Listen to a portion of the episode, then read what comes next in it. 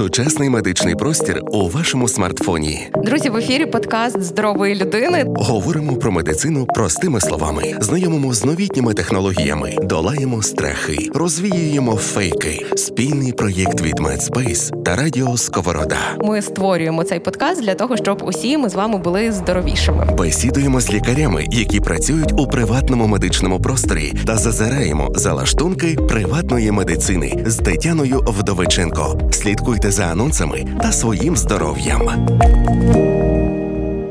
Друзі, усім привіт! Це другий епізод подкасту здорової людини.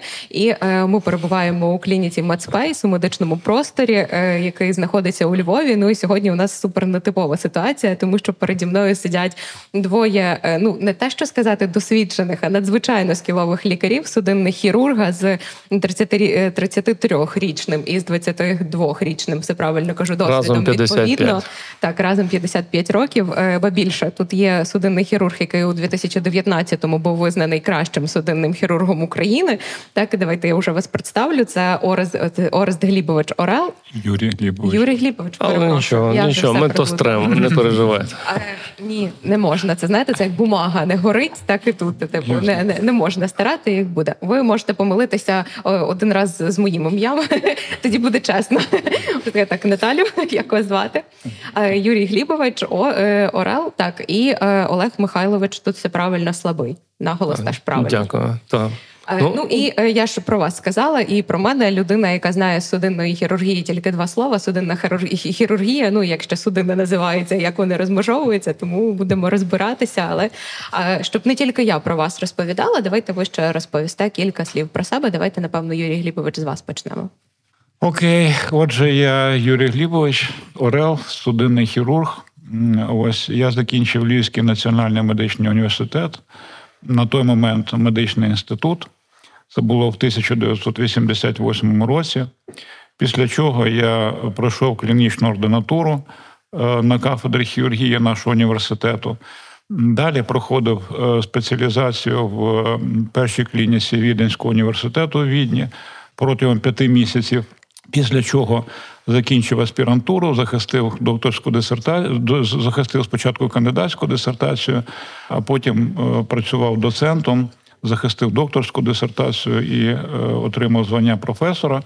Це все було вже на базі судинної хірургії обласної клінічної лікарні, клініки судинної хірургії нашого університету, шановного, в якому я вже стільки років працюю. За час своєї роботи я пройшов кілька стажувань. Одне з таких важливих це було стажування в е, Сполучених Штатах Америки в клініці Medical College of Wisconsin, Фредер Шпіталь.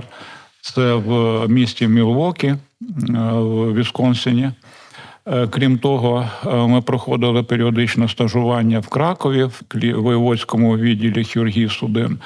Крім того, е, ми відвідали е, один з провідних центрів хірургії судинної аорти в Японії е, біля Токіо в Кавасакі Medical Center. Ми- Слухайте, ми вже можемо тут travel подкаст записувати, Та, не мож, можна записувати по- подкаст, але насправді це були місця, звідки я, звідки я привозив щось нове, передавав своїм, своїм колегам, які, звичайно, вплинули на мій світогляд е, медичний, в тому числі судинного А хірурга. вам не хотілося залишитися? От перше питання, яке в мене виникає, там що в ті часи потрапити в відень, а потім побачити оцю американську медичну систему. Чи не думали ви Саме цікаво, що, е, що і в Відні, е, якби мені пропонували залишитися під кінець мого стажу, там п'ятимісячного професор, який був моїм тутором, він пропонував, чи я чи не хочу я лишитися. Ті самі розмови я чув і в Америці, але я відповів ні. Не, не стільки навіть тому, що я був надзвичайно свідомий, скільки е, зв'язки, які в мене були тут, е, мої вчителі, моя сім'я і так далі, вони зобов'язували то, щоб я повернувся назад. Тому якби я е, не жалкую, я йду своїм шляхом. Ось, хоча така, така якби пропозиція такі були. Ну, ви знаєте, зважаючи на той простір, у якому ми зараз перебуваємо, тут немає про що жалкувати, тому що мені здається, що це ну ще, звісно, не міжнародна передова, але це набагато вищий рівень, ніж був той, який що ви застали на початку своєї кар'єри. Е, ну, слід сказати, що на початку своєї кар'єри судинного хірурга мені пощастило попасти е, в клініку е, під керівництвом мого вчителя і вчителя багатьох наших судинних хірургів, професора Михайла Михайловича Лоби який був е, також і головою українського лікарського товариства у Львові в свій час. Це надзвичайний фахівець, і на той момент він виконував вже дуже багато складних. Операцій на судинах, які і зараз виконуються, тобто ми стоїмо на плечі наших титанів, велику допомогу і теоретичну, і практичну. Я вчився також, е, перебував свого старшого колеги, професора Ігоря Івановича Кобзи який так само відомий львівський судинний хірург, і е, багато чого я навчився в ньому. Я продовжував вчитися е, не тільки в якби старших своїх колег, а й у молодших. Так, тобто процес навчання це безперервний процес, в тому числі в судині, який триває, в тому числі в судинній хірургії. Це закономірність така. Та Олеже Миколаєвичу, е, чому ви Михайлович. вчите Михайлович? Я я, я, я, я, я буду без та, та без побатькові, тому що ми зараз заплутаємося в іменах. Так, пане Олеже, Дякую. чому ви е, навчаєте пана Ігоря? І чому вчитеся в нього? Юрія Глібович. Юрія. Вибачте, будь ласка. Все окей у мене з іменами, знаєте, якби судинна хірургія це вирішувала, було б прекрасно, але на жаль, ні. Нічого. Тому е, розкажіть трошки про ваш досвід і про те, е, як ви будуєте е, роботу у відділенні, як ви обмінюєтесь досвідом. Ну навряд чи я можу сказати, що я в чомусь. Можу навчити Юрія Глібовича і не просто про медицину, та і, і іноді молодість просто дає драйв якийсь і і не більше. А так, звісно, що досвід е, наших вчителів Юрія Глібовича, професора Кобзи, це це то, на чиїх плечах ми стоїмо, і на чиї і зараз на наші плечі вже стають ще більш молоді судинні хірурги. Ну, напевно, в тому сила нашого колективу, в тому, що ми один одного навчаємо, передаємо один одного на всі знання, і це перетворюється в щось більш серйозне. Ви теж у Львові навчалися, правильно? Так, я навчався у Львові, то навчався в університеті. У мене є ще така своя особиста історія, тому що по закінченню університету був період часу, коли е, чомусь до молодого хірурга не йшли люди, а всі йшли до професора Орла і професора Кобзи. А в нас була молода сім'я, яку треба було готувати.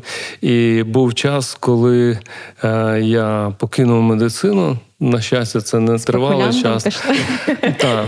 Але так стало, що одного дня Юрій Глібович попросив е, попрацювати разом з пацієнтом, і після того було повернення, друге повернення в медицину. І завдяки Юрію Глібовичу, я думаю, я відбувся як хірург, як лікар, але найбільше як людина.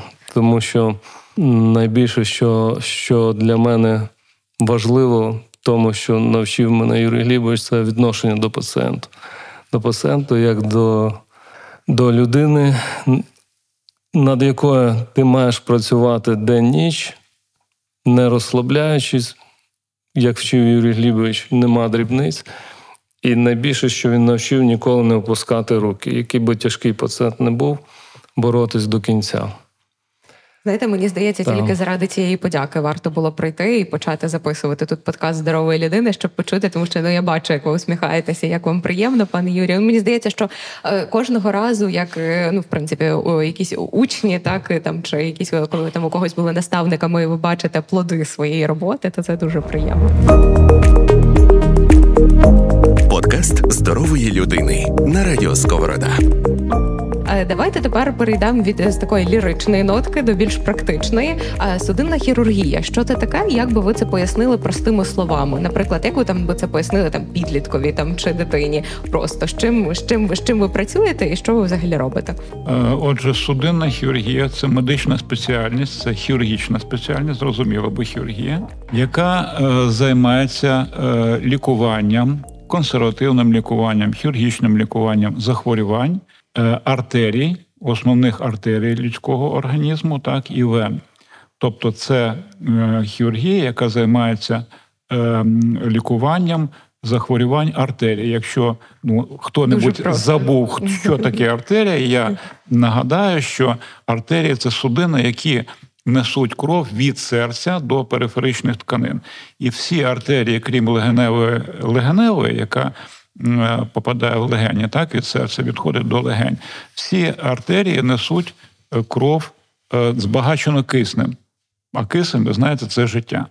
Тобто є артерії і є вени, які повертають кров, яка вже пройшла обмін, так, після Е, вже венозна так звана кров повертає до серця. І от ми займаємося всіми судинами. Тими а хворіють окрім, всі судини. окрім окрім судин серця, угу. так званих коронарних артерій, це прерогатива вже кардіохірургії. Тобто серцевої хірургії. А ми, крім серця, займаємося цими іншими судинами, скажімо так. Е, артерії, вени хворіють чи хворіють капіляри? Чи треба їх лікувати? Е, Ні, є е, різні захворювання, угу. які е, призводять до змін е, в артеріях. Різного діаметру можуть бути крупні судини, такі як аорта, яка відходить від серця, можуть бути більш дрібніші. Е, можуть бути так звана група е, васкулітів, це дрібні судини, переважно, так ну переважно, хоча можуть різного діаметру. Є захворювання вен, венозної системи. Цих захворювань насправді є дуже багато. Давайте не будемо обговорювати всі, а можливо, якісь ну найбільш поширені зараз захворювання, е, з якими звертаються до вас. Найбільш поширеними захворюваннями. Окей, значить, дивіться, відомо, що серцево-судинні захворювання це перша причина смертності серед населення, взагалі земної кулі. Зокрема, по даним Всесвітньої організації охорони здоров'я, тільки за, по-моєму, це було за 16 рік, так дані е, близько 17 мільйонів людей загинули від захворювання судинних захворювань, серцево-судинних захворювань. Із них е, Після цього коронавірус не виглядає так страшно. Насправді коронавірус так само призводив до цілого ряду серцево-судинних ускладнень. Так Ось, тобто серцево-судинні захворювання це захворювання номер один в світі. На другому місці це онкологічна патологія, на третьому місці на третьому місці травма. Е, Так ось, яка причина смертності? Серед оцих всіх пацієнтів, які загинули, 85 це були пацієнти, які які загинули через захворювання артерій серця так, а і патологію серця, і захворювання сонних артерій, тобто артерії, які кровопостачають mm-hmm. головний мозок. Відповідно, наслідком цих захворювань були інфаркти міокарди, серцева недостатність, інсульт. Ще частина пацієнтів, з якими ми маємо справу, тобто ми маємо справу з е, ішемією головного мозку, тобто недокрів'я мозку. Це є передвісники інсульту, наслідки перенесеного інсульту, ці звужені бляшки в артеріях, які кровопостачають головний мозок. Бляшки це якісь утворення, та бляшки це так, ліпідні утворення, е, які е, звужують просвіт судини і викликають порушення. Кровопостачання Можуть її закупорити по закупорка. Суті. Правильно можна сказати, що це закупорка, вона може бути хронічна або гострою.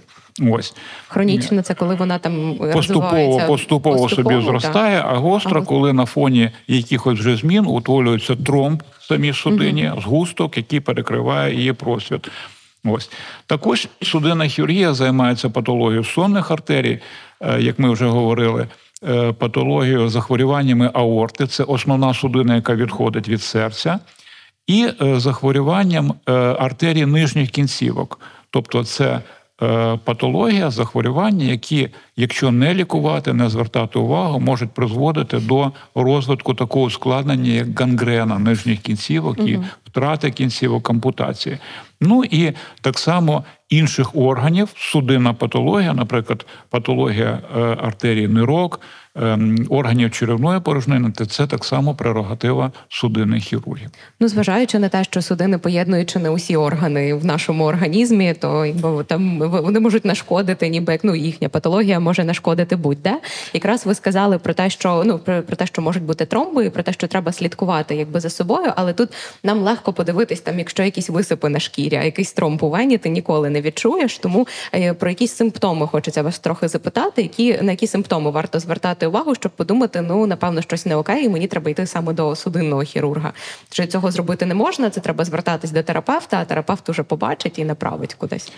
Е, Ясно. Значить, дивіться, основне захворювання, з яким ми маємо таке справу. ясно, ніби ніби ніби вже виписали. Знаєте, ви. Е, Я, ясно, ясно ваше ясно. питання. Основне захворювання, з яким ми е, маємо справу, е, 90% навіть пацієнтів, я би сказав, артеріальних захворюваннями артерії це атеросклероз.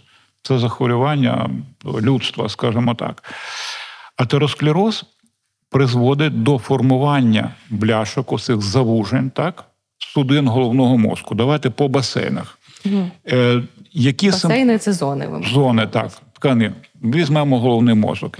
Які симптоми е, можуть говорити про ураження сонних артерій?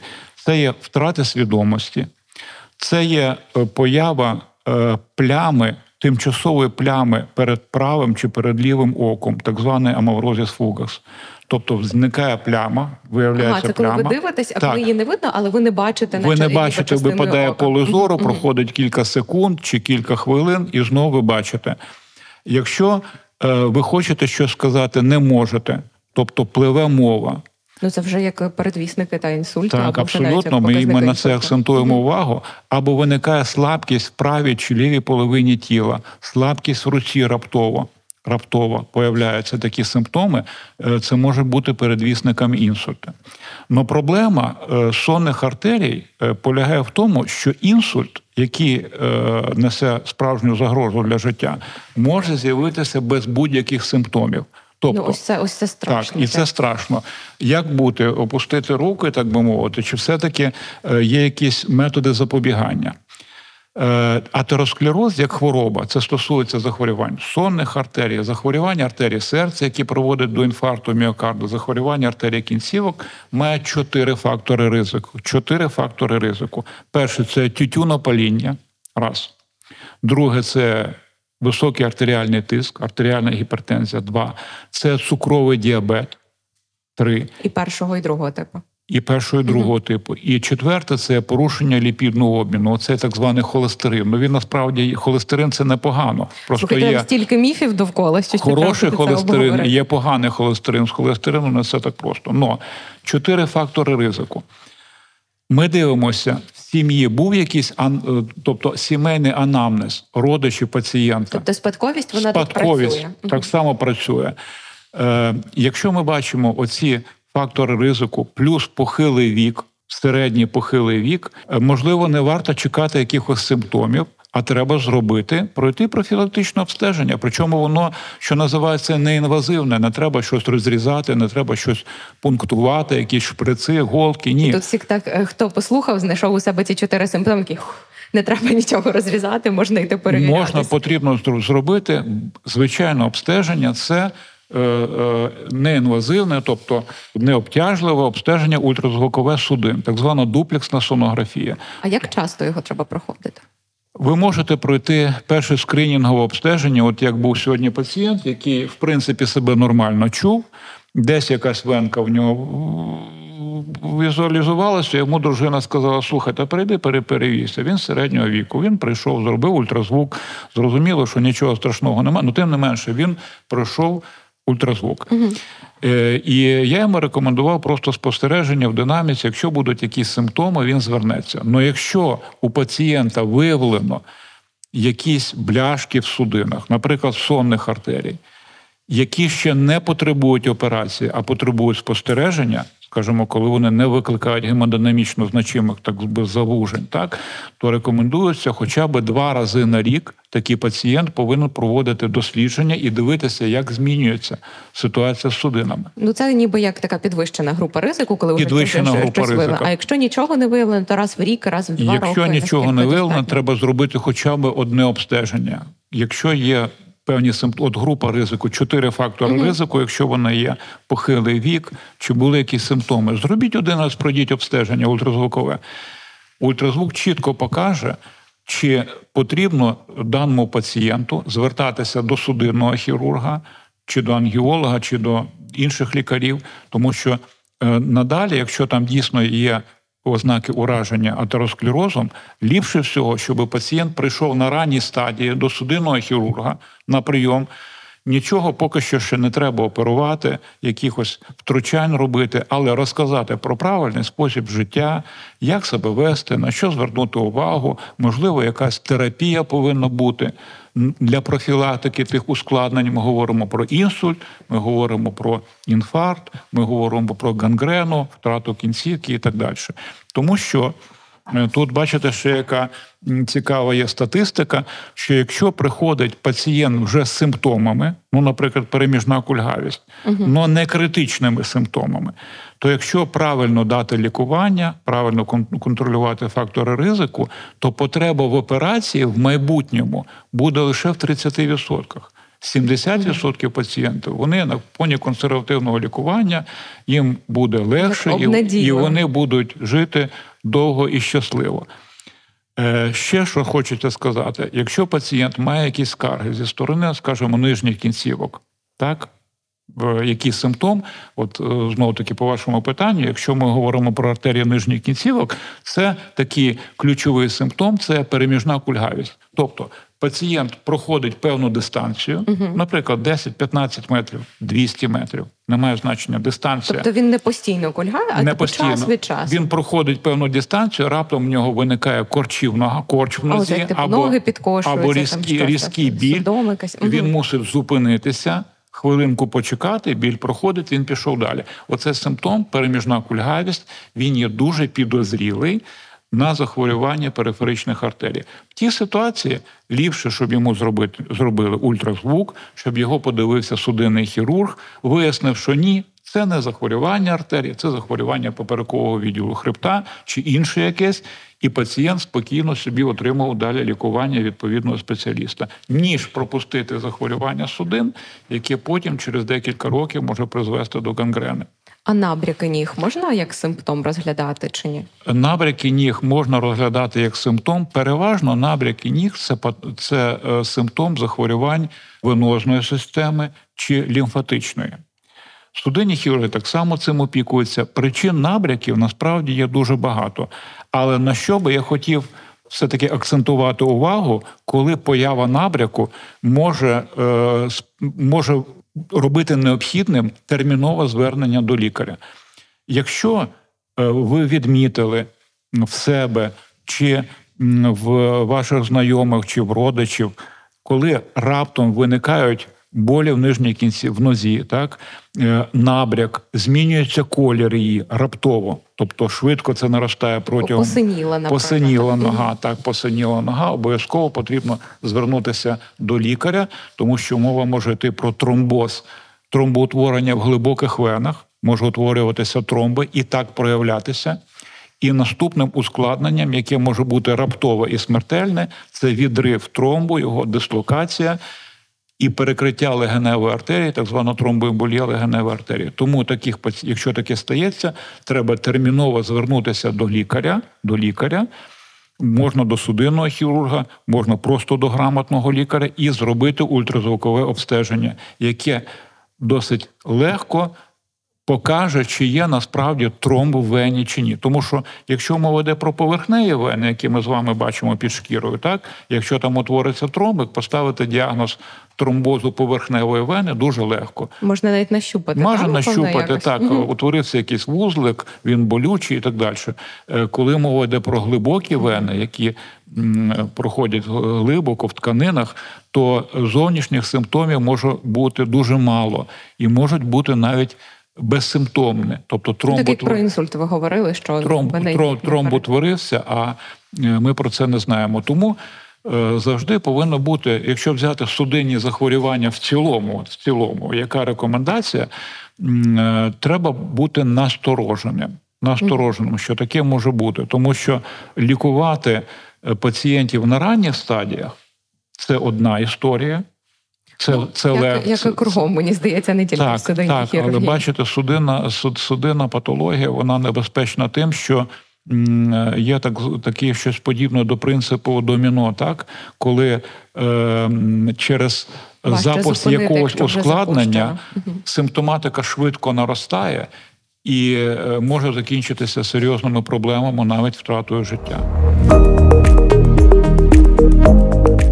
Подкаст здорової людини з Тетяною Вдовиченко. Слухайте, слухаю вас, і якби ми з вами познайомились раніше, то можливо мрія моєї бабусі здійснилася, я б пішла в медичний. У мене батьки лікарі просто і всі пророкували медичну династію. Пане Олеже, ви вже сумуєте, тому хочу наступне питання поставити вам. Ми вже тут проговорили якийсь час.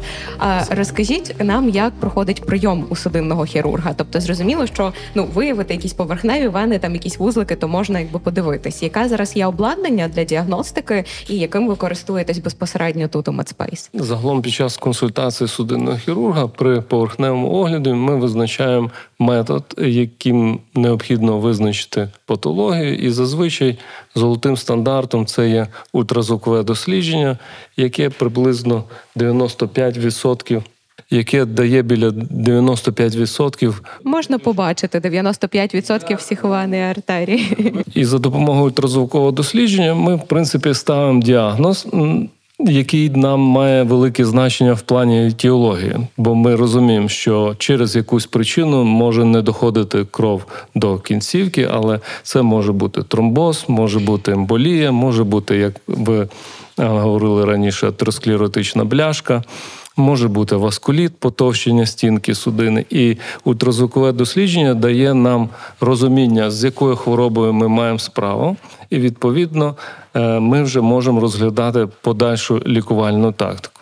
А як це виглядає? Я вас ще Так. трошки зупиню. Це ніби як звичайне УЗД, тобто як органи. Ми можемо подивитися, наприклад, там не знаю, там УЗД нирок, там побачити щось поміряти, можливо, там ну якщо там є якісь новоутворення, немає так само виглядають і судини, чи якийсь інший вигляд вони мають.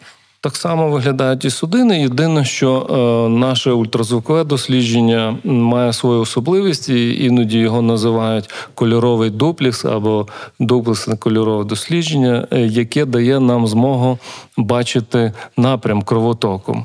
Це має особливе значення, коли ми досліджуємо венозну систему, коли не працюють клапани, ми бачимо зворотній кровотік, тобто кровотік не в ту сторону, який ми називаємо рефлюксом і яке для нас має клінічне значення в плані вибору методу лікування. І в нас та картинка вона кольорова. Там Які кольори є на картинці? червоний і синій.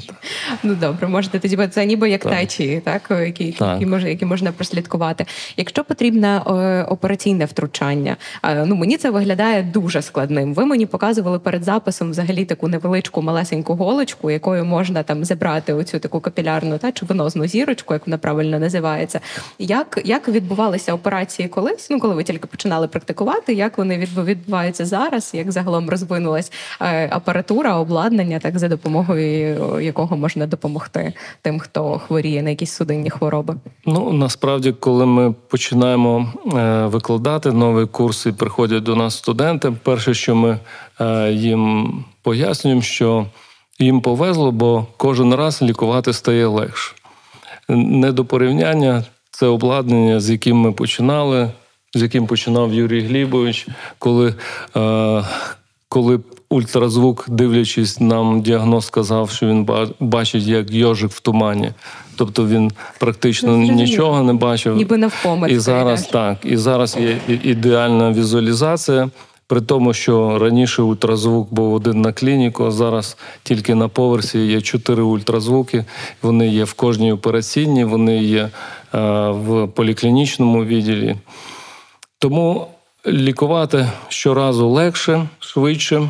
Недавно була пацієнтка, якій оперували варикоз років 15 тому, 5 років тому, і в неї при першій операції стався рецидив, і ми оперували зараз їй ем, ножку зараз. І вона каже: Олег Михайлович, подивіться, на моїх ногах можна бачити, як спрогресувала медицина. Коли 15 років назад були величезні розрізи та залишали шрами, ще років 5 назад також це вже було малоінвазивно, але зараз взагалі не залишається сліда, і часто ми, бачачи наших пацієнтів через рік-два після операції, ми навіть не бачимо слідів від того, як ми колись оперували. Ну це Ось. приємно насправді, що медицина розвивається саме так. Скільки зазвичай триває така операція?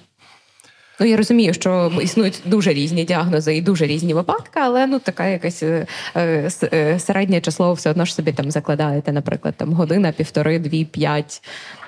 Також це залежить від патології. Зазвичай, якщо ми говоримо за легшу венозну патологію, то тут е, час прискорюється, і коли раніше пацієнти могли перебувати в лікарні декілька діб, потім день, то зараз ми досягли таких цифр, що пацієнт знаходиться в лікарні біля трьох годин. Тобто Тобто прийшов. він може прийти там, там скільки буде тривати операція, через три години зможе вийти на своїх двох. Так, середня тривалість операції біля години. Через 15 хвилин після операції пацієнт вже ходить біговою доріжкою і через годину після операції він йде додому. Знаєте, як я собі це... типу вийшов на обідню перерву, зайшов на операцію, повернувся на роботу. Так. Ну, розумію, що це складніше, але ну але все одно це менш лякає насправді ніж так. Ми жартуємо з пацієнтами. Прийде час, і вже наші учні будуть чемоданчиком приходити до них додому, оперувати вдома. Напевно, колись так буде. Ось, на відміну від венозної патології, артеріальна вона є більш складніша Тривалість операцій там довша. Є тривалі операції, які тривають 4-5. Е, були операції у нас, які тривали біля 10 годин. Ну, Це важкі операції, коли ми маємо справу з онкологією, яка проростає в судини, і спільними бригадами разом з нашими друзями-онкологами забираємо ті пухлини. Е, можливо, я не буду вас питати про найскладніші випадки, так. тому що там вам треба буде оперувати якимись термінами, які будуть зрозумілі далеко не всім нашим слухачам і слухачкам. Але можливо, якісь найкумедніші випадки згадаєте з вашої практики, так щоб трошки веселіше було і якби менше суму. Я бачу, пане Юрію, що ви вже посміхаєтесь, тому можете щось кумедність тут тяжко знайти. Розказати. Ну, зазвичай, ну може, звертаються з чомусь нетиповим, і насправді якогось діагнозу немає, чи щось таке, що вам запам'яталося якимось, не знаю, теплом, що ви просто щось порекомендували, відпустили людину, і вона стала здоровішою з тим. Ми стараємося е, так, щоб. Пацієнти від нас йшли е, здоровішими незалежно від того, чи ми їх прооперували, чи ми не прооперували. Це важливо було зазначити. Справа в тому, що якби вже стільки тих операцій позаду, що навіть е, тяжко е, розумієте, щось хороше, тяжко виділити. Е, можна виділити такі згадувати тяжкі, дійсно складні, тяжкі операції, багато з яких ми робили разом з Олегом Михайловичем. Я пам'ятаю дитинку, там пару рочків і було, деяку ми оперували з пухлиною з очервинного простору Ой. злоякісною, і операція була щось тривала 7 чи 8 годин. Це було дуже дрібні дрібні там структури, і ми вже через 6 годин сказали, дайте, давайте ми чуть-чуть зупинимося, вип'ємо каву, бо концентрації концентрації не не вистачало. так. Хоча мій особистий рекорд по миття на операцію, він операція це була спільна, спільна операція з кардіохірургами. Одна така патологія була як розшарування аорти грудної, і е, я був на операції помитий. Це було вже 13 годин. Після 13 годин я розмився з тої операції, тому що я мав ще свою операцію в судинному відділі. Ось і а та операція ще тривала. Тому якби е, велика хірургія. Вона вимагає е, багатьох якостей. Багатьох якостей. Тому для молодих хірургів треба зразу зрозуміти одну річ, що вони мають ті якості, щоб це витримувати. І в яку хірургію ти кардіоваскулярна хірургія це хірургія складна, відповідальна, вона вимагає великої концентрації, тому що Ем, вона дуже вимоглива до техніки операцій, дуже вимоглива до техніки операцій. І тому треба мати е, сили зосередитися, мати добре фізичне, фізичну підготовку, тому що витримувати ті всі ті всі навантаження, бути психологічно стійким. Тому що це, якщо розібратися, це ну ми так само на полі бою, просто мирне поле бою, але поле бою. І ми повинні бути, ми повинні бути готовим до різних викликів. Тому от е, хірургія, вона Відносно кумедних варіантів, я не, не, не згадаю. Ну, Знаєте, коли коли пацієнт е, виписується з посмішкою, то ми рахуємо, що це, що це дуже добре. Більше того, багато випадків, які е, наші пацієнти, вони якби ну не можна сказати, що вони стають нашою родиною, такою в повному розумінні цього слова, але ми стаємо достатньо близькими. Наприклад, буквально майже кожен день дзвонять пацієнти е, наші. Які кажуть, Юрій Глібович, слухайте, ми, ми там тещі, там така проблема, треба там гінеколога, чи ви можете домовитися комусь, чи порадити когось і так далі, чи ще якісь варіанти. Тобто вони при перших своїх проблемах в родичів, медичних, вони звертаються до нас, що ми когось порадили спеціалістів. Ясно, що ми стараємося їм допомагати. І тому це наші пацієнти стають якби це нашу, не родина. Це знаєте, нашу, це це медичні хрещені батьки. Ну напевно, так, напевно, щось таке. Тобто люди стають стають близькими. Так ну і треба розуміти, що е, хірургія, е, складна хірургія, е, вона неможлива без помилок. Вона неможлива без болючих втрат, вона нереальна без без е, постійних, постійних, так би мовити, балансування на грані життя і смерті. Тому якби в кожного з нас за плечима так само є і помилки, і похибки, і і маленький цвинтар, в кого більше, в кого менше. Ось і з цим працювати так само треба. Ну є одне просте правило, яке Е, яке мені сказав, до речі, хірург, е, районний хірург, який працює в районі, ну дуже мудра людина, мій мій близький друг. І ем, так просто мудра людина. І він сказав так: ви знаєте, що якщо ви виходите в першу чергу з інтересів хворого, будете виходити, ви завжди будете праві ви завжди будете праві. Якщо ви будете виходити з власних інтересів, з власних амбіцій, з власного бажання зробити щось екстра за рахунок за рахунок хворого і так далі, ви завжди будете ви завжди будете в мінусі.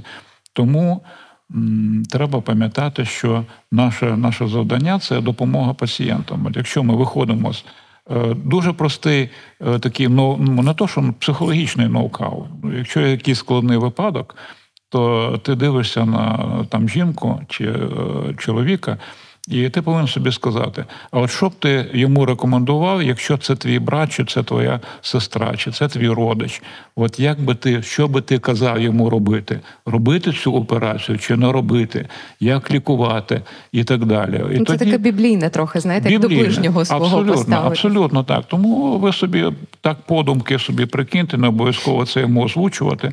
Хочете озвучити, хочете каже, якщо б ви була моя сестра, то я би вам цю операцію не робив поки що, скажімо так. Чи навпаки, я би рекомендував вам зробити так.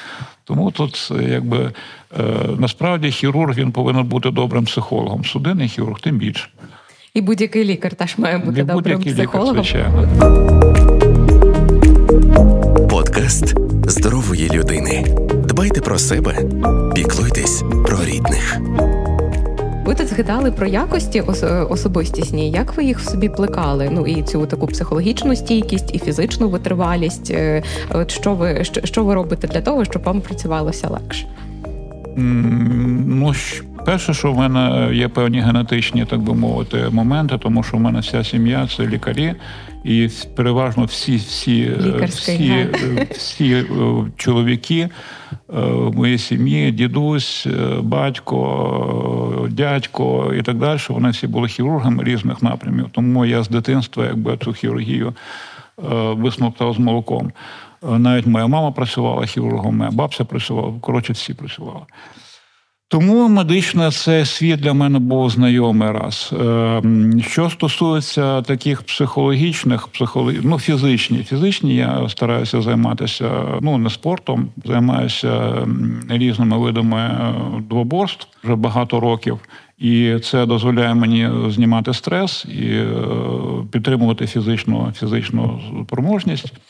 Е, я дуже люблю високогірний трекінг ходити, підніматися в гори високі і так далі.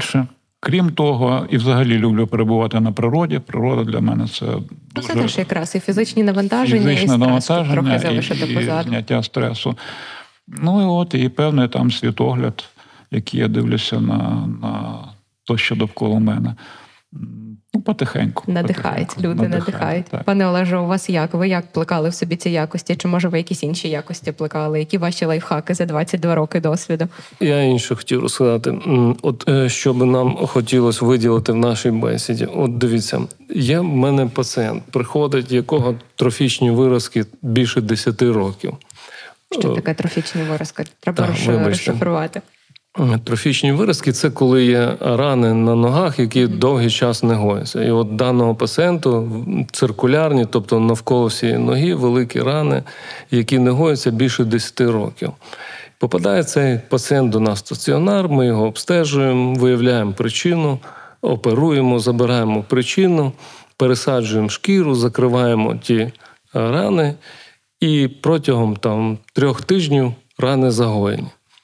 Але слухайте, це теж судинні хірурги роблять Так. пересадження шкір. Ну, якби так, як кінцевий е, елемент завершення лікування. Але суть полягає в чому? Що приходить пацієнт до мене в кабінет, і я е, очікую радість на його очах, тому що пройшло 10 років. е, Він звернувся, ми загоїли рани, і він починає плакати. І він починає плакати і каже: я не до кінця розумію його емоції. А він каже: Олег Михайлович, ви розумієте, от в мене рани 10 років. І я хотів піти до доктора вже довгий час. Але там мій сусід казав: не їдь, тому що тобі відріжуть дві ноги, і ти приїдеш на возику. Ось. І він каже: ви розумієте, от я просто собі споплюжив 10 років життя. А зараз сталося так, що е, мій сусід помер, і не було кого кому зупинити мене. Я прийшов і виявилося, що ми менше ніж за місяць це залікували.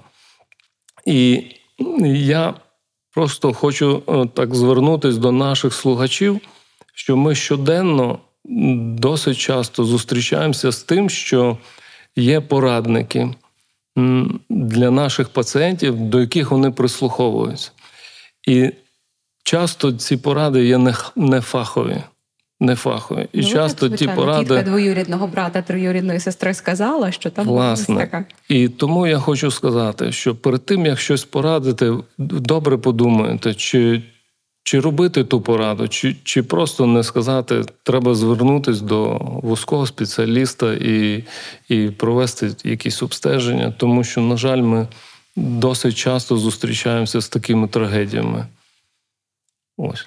Ну я не думаю, що це трагедія. Я насправді думаю, що це е, хороша, хоч і тривала Ну, історія. поради тому є різні. з Та. хорошим Є, є та, трагічні, та, Та, але на поради, жаль. на жаль, можуть бути і трагічними. Щодо груп ризику, що хотіла запитати, кому варто звертатись е, до лікаря, можливо, частіше, чи звертати увагу там на, е, на свої судини, їх обстежувати. Вагітні, я знаю, там щось понад 80% у них там з судинами, та можуть бути Ну, якісь е, проблеми. також, коли ми кажемо за фактор ризику, ми завжди маємо чітко розрізняти, про яку патологію ми говоримо. Так? Якщо, так як Юрій Глібович розповідав за артеріальну патологію, е, вона є більше патологією віку, так? то венозна патологія має свої фактори ризику, серед яких, звісно, що є і е, вагітність, яка по статистиці дає в середньому біля 25% ризику виникнення варикозу. Наступна вагітність ще 25%. І Тобто, якщо четверте, то вже немає. та? без шансу. Четверта вагітність без шансу. Так. так. Але, але ми говоримо про те, що існують рекомендації, як себе вести протягом вагітності, і основна рекомендація це еластична компресія, незалежно від того, чи є на початок вагітності прояви якісь судинної патології у вигляді там теленгітазії чи варикозу, чи немає, тому що еластична компресія це є основний чинник, за допомогою якого ми можемо уникнути тих ускладнень, і- і тому треба пам'ятати, що навіть вчасний огляд, консультація перед таким важливою подією, порадити судинного хірурга дає змогу е, бути в тих 75 чи 50 відсотків після яким, другої яким пощастило. Так ну, я хотіла сказати, що це якраз треба додати в чекап, тому що ну зараз чекапи це взагалі супермодне слово, але це обстеження якраз перед вагітністю Не та люблю до судинного, слова. до судинного хірурга обов'язково. А чому не любите? Не передає суті чи просто не подобається? Мені воно виглядає більше як е, такий мар- маркетинговий хід, ні, Юрій Глібович? Але ніби такий вдалий маркетинг, ні? Ну, напевно, да, так само є трошки присмаки цього. але е, я думаю, що е, дивіться, е, має бути загальна культура, от валеологія, да, наука про здоров'я. Загальна культура, загальна культура має бути е, людей. Тобто люди повинні е, розуміти, що е, здоров'я це не то, що воно незмінне є. Тобто люди хворіють, ось і е, нічого немає незмінного, все змінюється.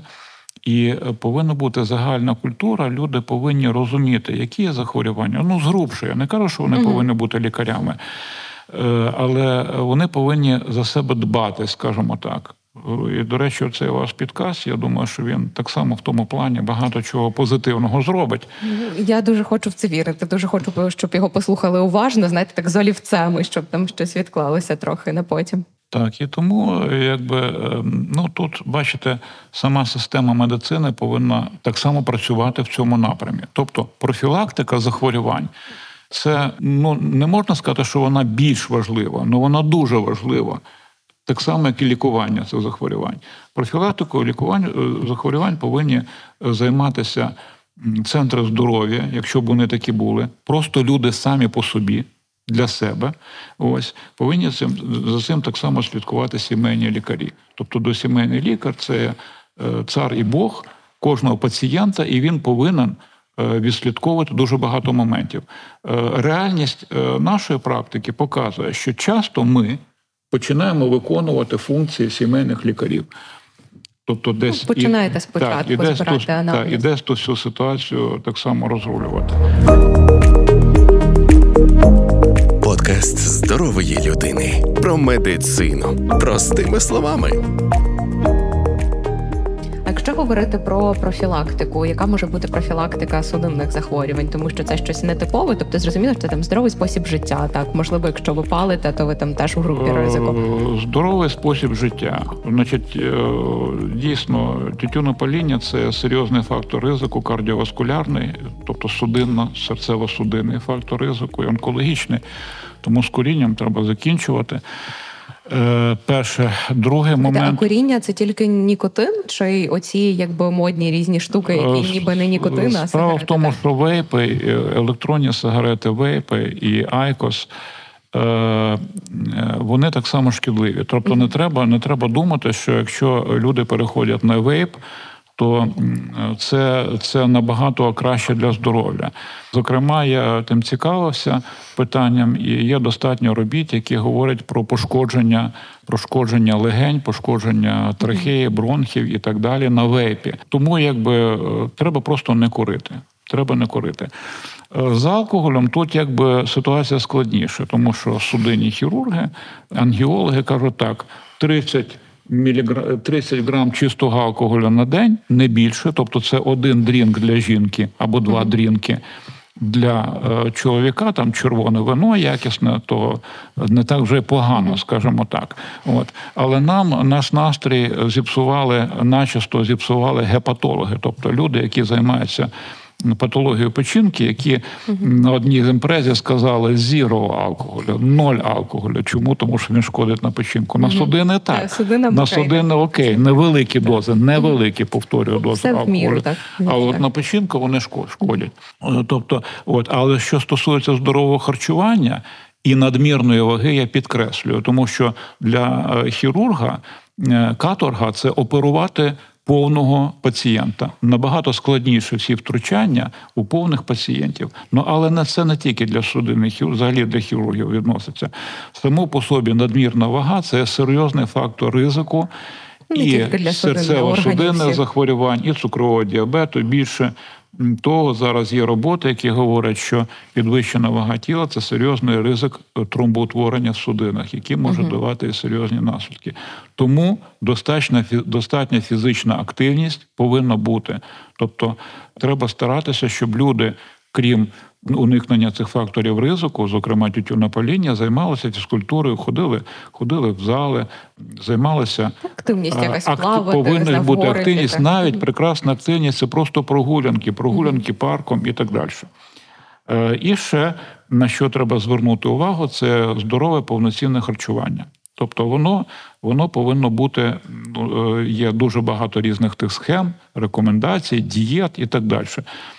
З точки зору судинних захворювань, як для артерій, так і для вен. На що звернути увагу? Перше, що треба забрати з раціону трансжири. Оце саме шкідливе. Тобто фастфуд, ось це фастфуд, так, так це є, це є, це є маргарин, це є е, класика, це картопля фрі, і все смажено на на олії, як термічна обробка.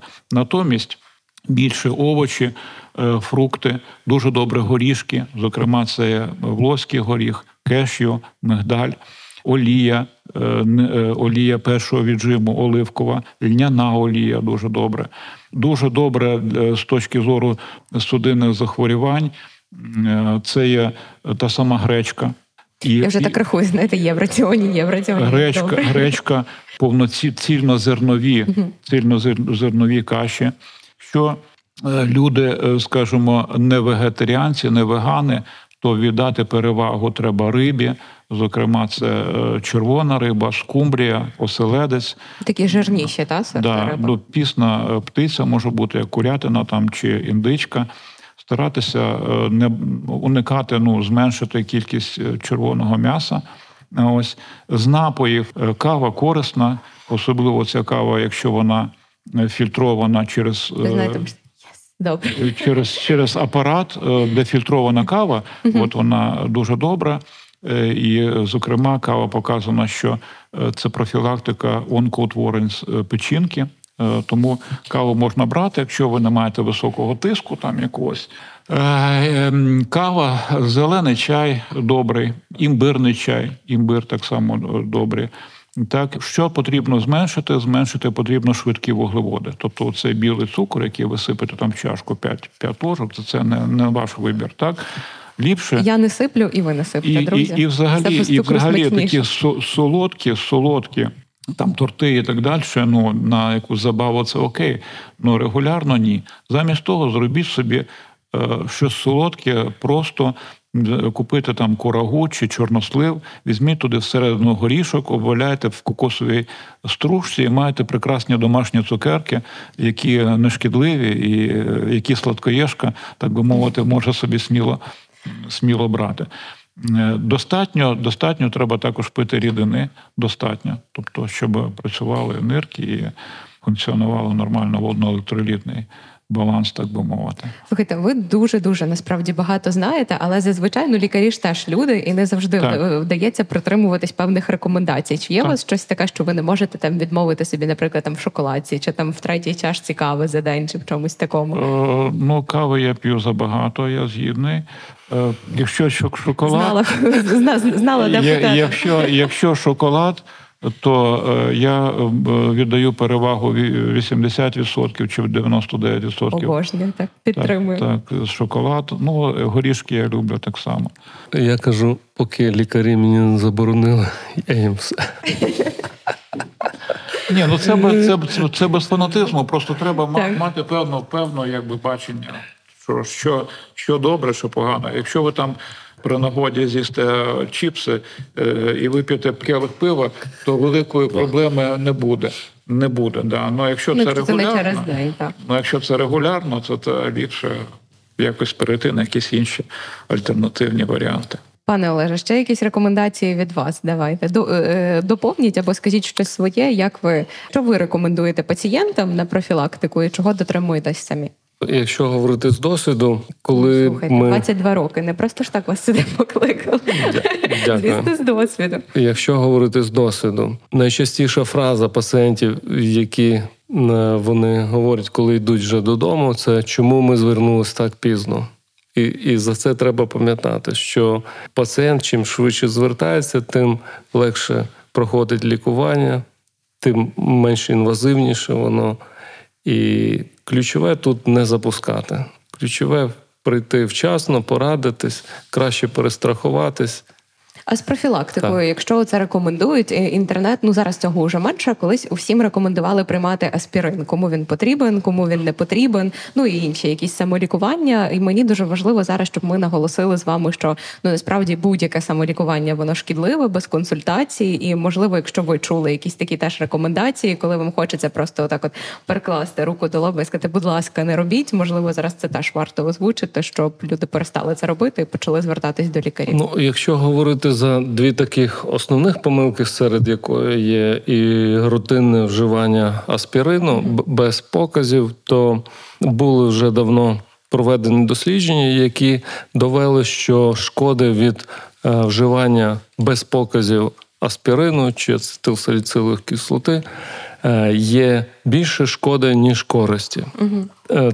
По статистиці на одного пацієнта, який зможе запобігти тромбозу буде семеро пацієнтів, в яких може розвинутися виразкова хвороба з кровотечами і всім іншим. Так само є дуже часта помилка, коли наші пацієнти лікують венозну патологію е, за допомогою місцевої терапії, різні мазі, гелі, е, примочки.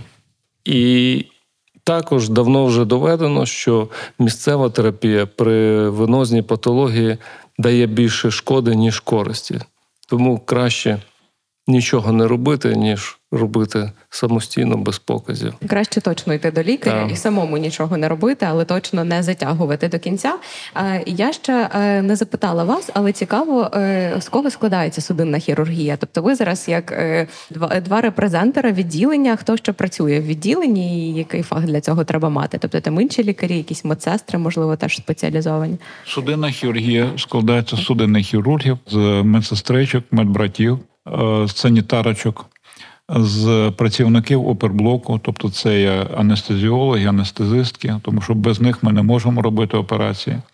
Так. Е, Можете, але це буде дуже боляче. Насправді, судинна хірургія, е, крім е, людей, які працюють в відділенні, це поняття трошки ширше, тому що має бути відповідний ще керівник закладу медичного, який організує цю всю роботу. Розумієте, тому що судинний хірург сам по собі він Ем, якби сказати, що він самодостатній з однієї сторони можна, він може робити різні операції, але ж треба, щоб мати відповідні умови. Ну, команда це підсилення, обладнання, абсолютно. Абсолютно. Так. Тобто питання йде про, про командний підхід без команди. Робити складні операції, та взагалі любі операції, це досить, досить складно. Тому треба мати команду. Насправді дуже хочеться подякувати вам за роботу і за теплі слова, і на початку, і наприкінці, і за чудові рекомендації. І правда, дійсно можна було б говорити дуже довго, але в дружини пана Олега сьогодні день народження, тому ми будемо вас відпускати. Насправді було дуже дуже цікаво. Справді, друзі, другий епізод подкаст здорової людини, який ми записуємо разом з медичним простором MedSpace і записуємо у стінах медичного простору MedSpace. Слухайте на платформах, на подкаст-платформах Радіо Сковорода це Spotify, це SoundCloud, це Apple Podcast, Google Podcast. І звісно, підписуйтесь на наші соцмережі. Будемо там поширювати найцікавіші тези нашої розмови для того, щоб можна було і прочитати і послухати, і так як комплексно підійти до лікування, так і комплексно підійти до цього контенту. Дякую вам ще. Дякую, дякую. дуже дякую. Сучасний медичний простір у вашому смартфоні. Друзі, в ефірі подкаст здорової людини. Говоримо про медицину простими словами, знайомимо з новітніми технологіями, долаємо страхи, розвіюємо фейки. Спільний проєкт від Медспейс та Радіо Сковорода. Ми створюємо цей подкаст для того, щоб усі ми з вами були здоровішими. Бесідуємо з лікарями, які працюють у приватному медичному просторі, та зазираємо за лаштунки приватної медицини з Тетяною Вдовиченко. Слідкуйте за анонсами та своїм здоров'ям.